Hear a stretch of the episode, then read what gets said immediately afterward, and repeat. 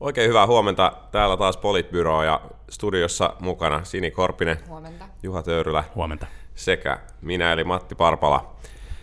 Tällä viikolla on taas saatu uudet PISA-tulokset ja tulokset eivät olleet kovinkaan vakuuttavia, varsinkaan poikien osalta. Onko poikien peli jo menetetty? No ei poikien peli on menetetty, tai siis varmaan niin kuin näiden sukupolvien peli on menetetty. Se on tosi, se on tosi karua, että, että varhaiskasvatus, varhaiskasvatukseen osallistuminen, varhainen koulumenestys ää, indikoi tosi pitkälle sitä, että miten se elämä tulee, tulee jatkumaan. Ja, ja kyllä se vaan niin on, että jos näissä ei ole kovin hyvin mennyt, niin, niin se lupaa huonoa koko sukupolvelle myös tulevaisuuteen. Varmasti, varmasti näin. Poikien tulokset oli hälyttäviä. Toisaalta suomalaiset tytöt pärjää todella hyvin, mikä on niin positiivista. Tytöt pärjää hyvin myös näissä luonnontieteissä paremmin kuin pojat, vaikka ajatellaan, että he jo, no hehän ei va, eivät ole niin mm. kiinnostuneita ikään kuin näistä teknisistä aloista, mikä on sitten toisaalta, no se on ehkä kasvatuksellinen kysymys myös. Mutta sitten tämä niin alueiden väliset erot ja mm. sitten toisaalta se, että et ikään kuin perhetaustan vaikutusta mm. ei enää pysty samalla tavalla häivyttämään perus, perusopetuksessa, mm. niin se on tietysti se on tietysti niin kuin aika hälyttävää ja se, se niin kuin ehkä jotenkin, jos ajattelee tälleen kansakuntana, niin me ollaan ehkä jo, jo, jonkin aika, aikamäärän jälkeen niin kuin aika paljon ongelmissa sen suhteen, että jos meillä ei osaaminen enää ole niin tasasta kuin ennen. Mm. Mun silmiin pisti ehkä eniten se, se ero, että, että kaupungeissa pärjätään merkittävästi paremmin kuin maaseudulla ja jotenkin tässä juuri tällä viikolla tuolta Jenkeistä palanneella ja sieltä pientä vertailua tehneenä, tehneenä niin kuin vähän kauempana kaupungista ja vähän lähempänä kaupunkia elävien kanssa, niin kyllä se, kyllä se vaan niin kuin se maailmojen eriytyminen, mikä siellä on nähtävissä, niin, niin, niin tota, samantyyppinen kehitys tuntuu olevan täälläkin, täälläkin vauhdissa, enkä ole ollenkaan varma, että se on kovin hyvä asia pitkällä aikavälillä. Mä ihmettelen sitä, että miten voi olla, että suomalaisessa tai Suomessa, missä tavallaan pystyisi niin kuin aika paljon esimerkiksi pilotoimaan niin kuin etäopetusta ja paljon tehdäänkin sitä varmasti niin kuin korkea-asteella, mutta että pystyisikö jotenkin siitä löytämään jotain välineet siihen, että miten tämä alueiden eri, eriarvoistuminen saataisiin niin kuin jollain tavalla kuriin. Sitten tietysti se, että, että itse niin kuin jotenkin ajattelen niin, että, että tällaisten pienten kyläkoulujen puolustaminen niin kuin tässä ehkä mm. jollain tavalla niin kuin mielestäni kärsii, että, että pitäisi ennemmin panostaa siihen, että on niin kuin yksiköitä, joissa on riittävän laajasti osaamista esimerkiksi opettajakunnassa ja, ja toisaalta niin kuin esimerkiksi valinnaisuuteen mahdollisuuksia ja muuta vastaavaa, mitä pienissä kouluissa ei niin kuin aidosti ole. Et, et sillä ehkä pystyttäisiin niin kuin jollain että tavallaan unohdetaan se niin kuin kyläkoulujen fanaattinen puolustaminen ja puhutaan hmm. niin kuin oikeasti suurempien ja laadukkaampien yksiköiden puolesta. Niin unohdetaan ne kyläkoulut myös, myös kaupungeissa, jos jostain syystä pitää noin puolen kilometrin välein olla, olla joku koulu. Mun mielestä ehkä se hyvä seuraus, mikä tästä voi tulla, on se, että semmoinen tietty suomalainen itsetyytyväisyys meidän laadukkaaseen koulutukseen saattaa ihan pikkusen laskea. Liikaa ei kannata ryhtyä voivottelemaan, koska, koska yllättävän hyvinhän meillä niin kuin edelleen, edelleen menee, mutta, mutta et et ei anneta sen, että me ollaan oltu joskus jossain tuloksessa, jossain kyselyssä parhaita, jossain selvityksessä parhaita, niin estää sitä, etteikö voida uudistaa tämä meidän koulutusjärjestelmää. Ja kysehän ei ole pelkästään nyt peruskoulusta, vaan se, että miten me uudistetaan varhaiskasvatusta, miten me saadaan varhaiskasvatukseen osallistuminen eurooppalaiselle tasolle. Meillä skidit on liikaa kotona, pitäisi mennä sinne varhaiskasvatukseen jo, jo nuorempana, lapset laitoksiin. Sitten peruskoulutuksen osalta ää, Sini nosti hyviä, hyviä pointteja – pointteja esille, ja, ja sitten mä lisäisin tuohon ehkä vielä sen, että ne, ne koulut, jotka on haastavilla alueilla, ää, on esimerkiksi suuri maahanmuuttajaväestö tai sosioekonominen status vanhemmilla on, on niin keskimääräistä alempi, niin pitäisi pystyä jollain tavalla resurssoimaan lisää niitä, niitä kouluja, jotta pystytään tarttumaan tähän haasteeseen, että miten nämä kaikista heikoimmista taustoista lähtöisiä olevat lapset, lapset sitten pärjää. Ja sitten vielä, vielä tähän jatkona se, että miten me taataan se, että kaikki peruskoulun päättäjät pääsee toisen asteen koulutukseen.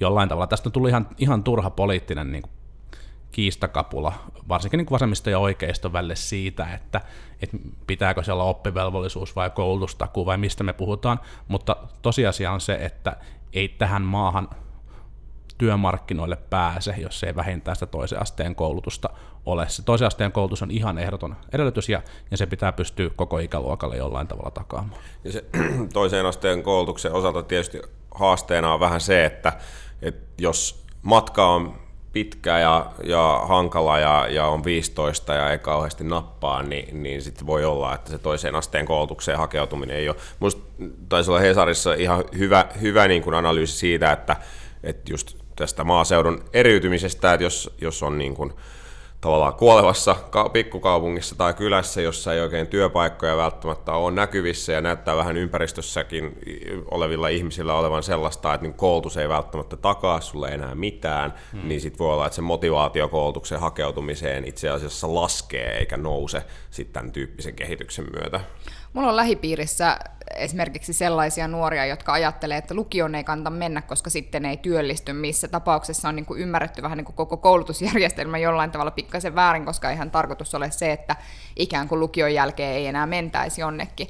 Mutta se, mikä niin kuin mulle herää myös näistä PISA-tuloksista, on, on just tavallaan, että jos palaa niin kuin tyttöjen, tyttöjen menestykseen niissä aineissa, joissa perinteisesti ajatellaan, että hmm. näissä pojat on kovempia kuin tytöt, ja, ja joka tavallaan johtaa siihen, että aika harva tyttö itse asiassa suuntautuu teknilliselle alalle, niin jotenkin mä haluaisin niin kuin päästä kiinni siihen, että mitä siinä niin kuin tapahtuu. Että minkä takia tytöt, jotka on niin kuin oikeasti aika hyviä näissä mm. luonnontieteellisissä aineissa, ei sitten kuitenkaan halua suuntautua niille aloille millään tavalla, että joten, jotenkin siihen haluaisin myös niin kuin pureuduttavan tässä. Ja toisaalta niin kuin mä on, mä on, siis, kyllä mä ymmärrän sen tuskan, niin kuin mikä liittyy, ja mä oon ihan samaa mieltä siitä, että niin kuin poikien koulumenestykseen pitää pystyä nyt löytämään niin kuin jotain mm. ratkaisuja, ja se ehkä tarkoittaa jollain tavalla sitä, että meidän pitää miettiä, että miten koulussa opetetaan ja opiskellaan, koska ehkä se persepenkkiin ja, mm. ja niin kuin pänttäämään tyyppinen opiskelu ei sovi kauheasti. Ehkä se niin kuin suosii tyttöjä. Mutta jotenkin niin kuin kaksi asiaa, jos toinen on se, että mitä tapahtuu tytöille, miksi he eivät ole kiinnostuneet niistä, niistä aloista, missä he ovat itse asiassa de facto hyviä.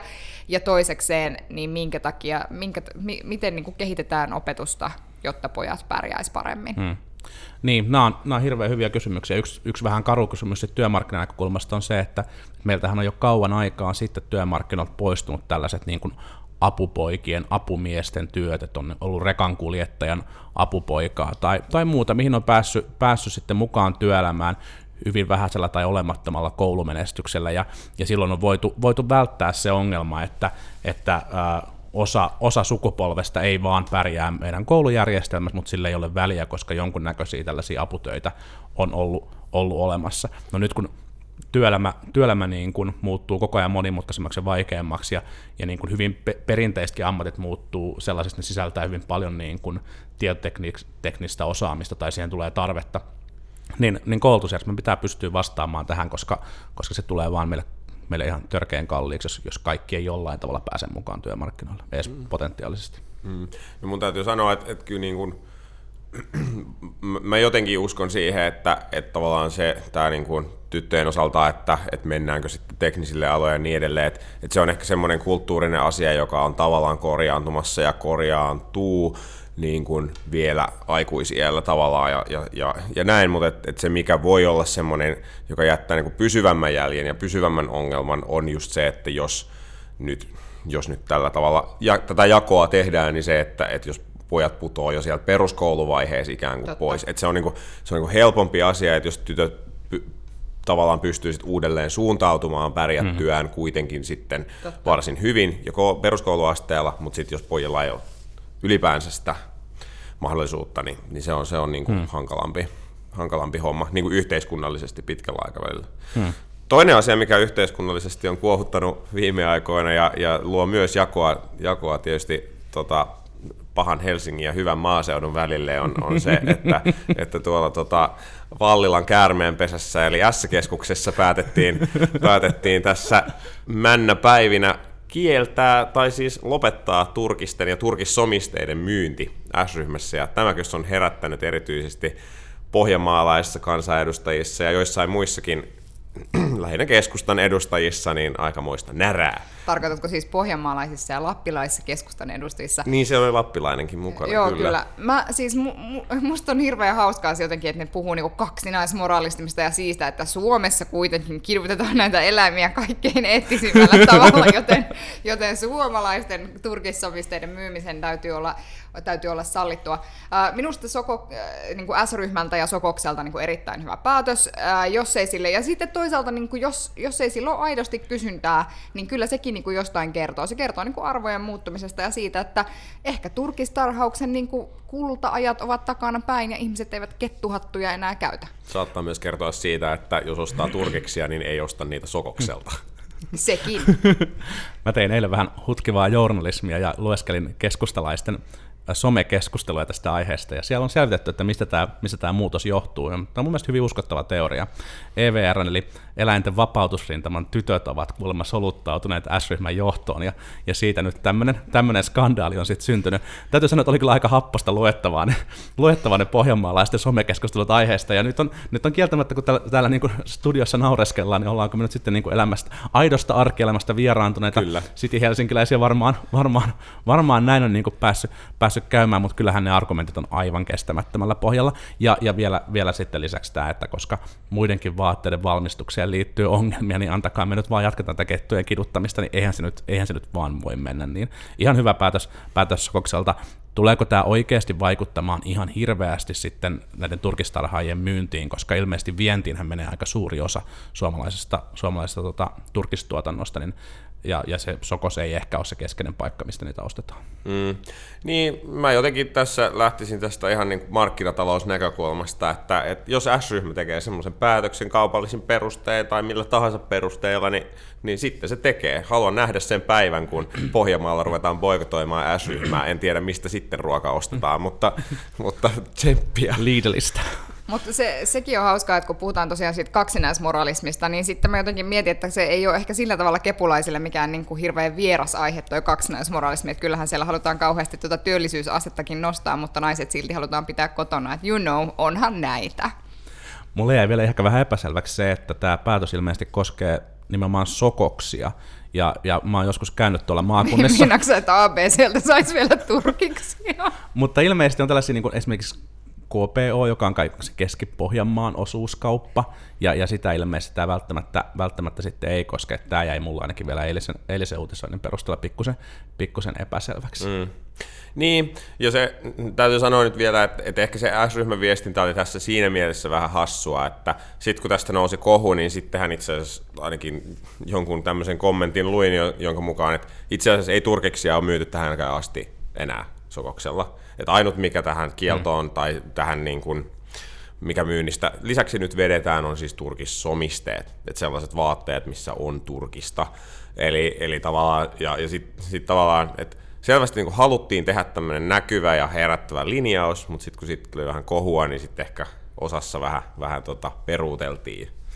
Ehkä me voidaan varoittaa kuulijoita siitä, että nyt tässä viikonlopun aikana kannattaa varautua täällä Helsingissä ruuhkiin S-ryhmän kaupoissa, kun Kallion, Kallion punavihreät hipit käy jonottamassa S-kortteja itsellensä.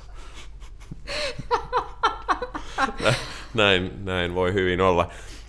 Vielä, vielä kolmas, kolmas aihe tänään, joka, joka tota, myös, myös meillä on hyvä teema tänään tässä, tässä niin kuin, että mitä maaseudun ja keskustan ja, ja kaupunkikeskustojen välillä tapahtuu. Ja kolmas, kolmas aihe, mikä on herättänyt tällä viikolla kuohuntaa, on posti ja se, että onko posti onneksi vai, vai epäonneksi ja mistä, mistä nykyiset jakeluongelmat ja mitä kaikkea tälle tilanteelle pitäisi tehdä.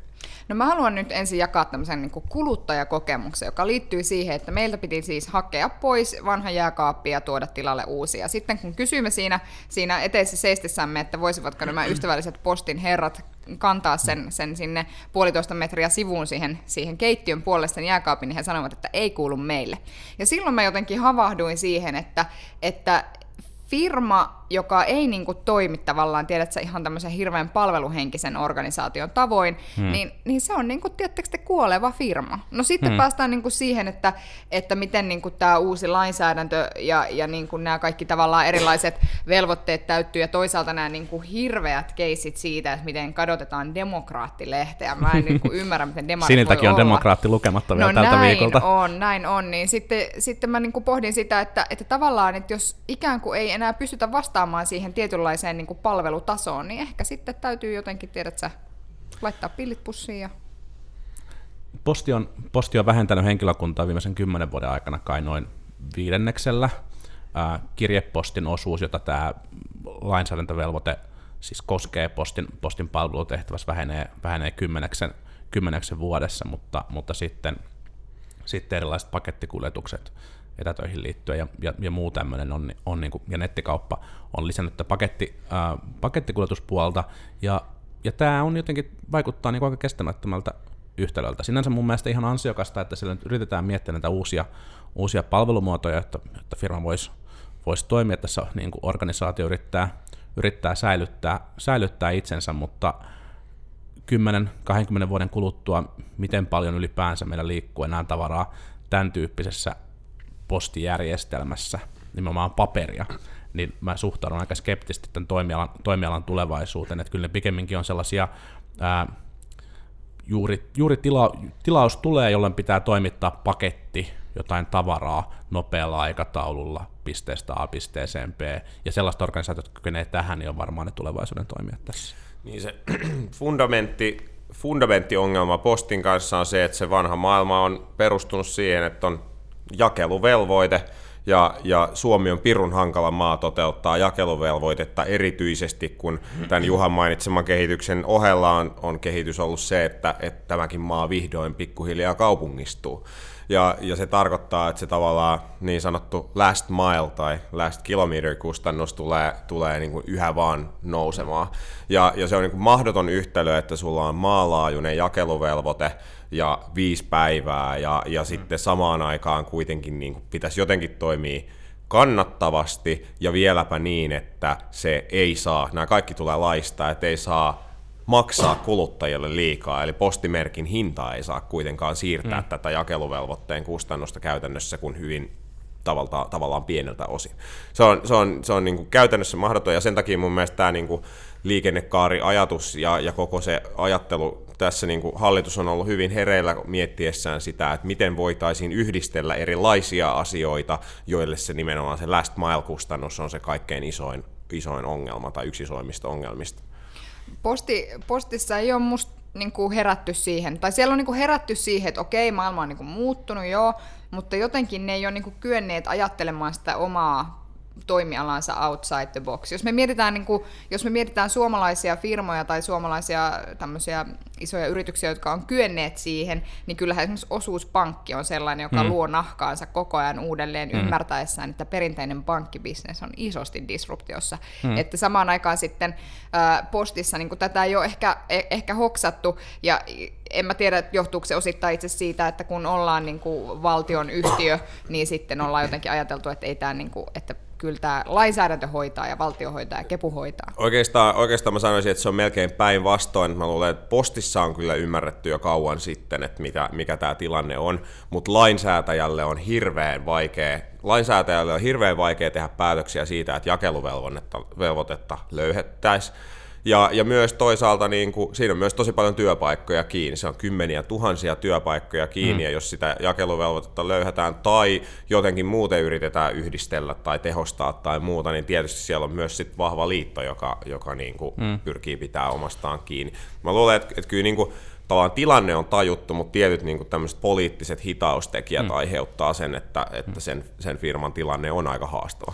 Eikä se työpaikoista huolehtiminen mun mielestä niin kuin irrelevantti kysymys ole, että ei tällaisissa keisseissä oikea tapa ole se, että todetaan vaan, että luova tuho ja horistellaan kovasella juomaan skumppaa väänet väänin, että ei se, ei se niin kuin maailma toimi niin, että ne on ihan aitoja ihmisiä, joilla on aitoja perheitä ja, ja niin kuin heissä pitää myös pitää jollain tavalla, jollain tavalla huolta ja yrittää löytää se, löytää se ratkaisu tähän, tähän asiaan ehkä sitten pitää pohtia jotain sen kaltaisia ratkaisuja tulevaisuuteen, että jos me on tällaisen niin kuin ehdottoman velvo, niin kuin jakeluvelvoitteeseen liittyviä niin kuin lainsäädännöstä tulevia toimia, jotka täytyy hoitaa kaikilla alueilla, niin voisiko sen toiminnan sitten, sitten eriyttää ja jonkun muun toiminnan sitten vaan, vaan niin kuin pistää vapaaseen, vapaaseen kilpailuun, että onko se, onko se yksi mahdollinen, mahdollinen tulevaisuus vai kykeneekö posti, posti niin kuin luomaan nahkansa tässä uudestaan. Mm. Mä en, mä en ole niin kuin ihan varma, mitä tästä tulee käymään. Mm.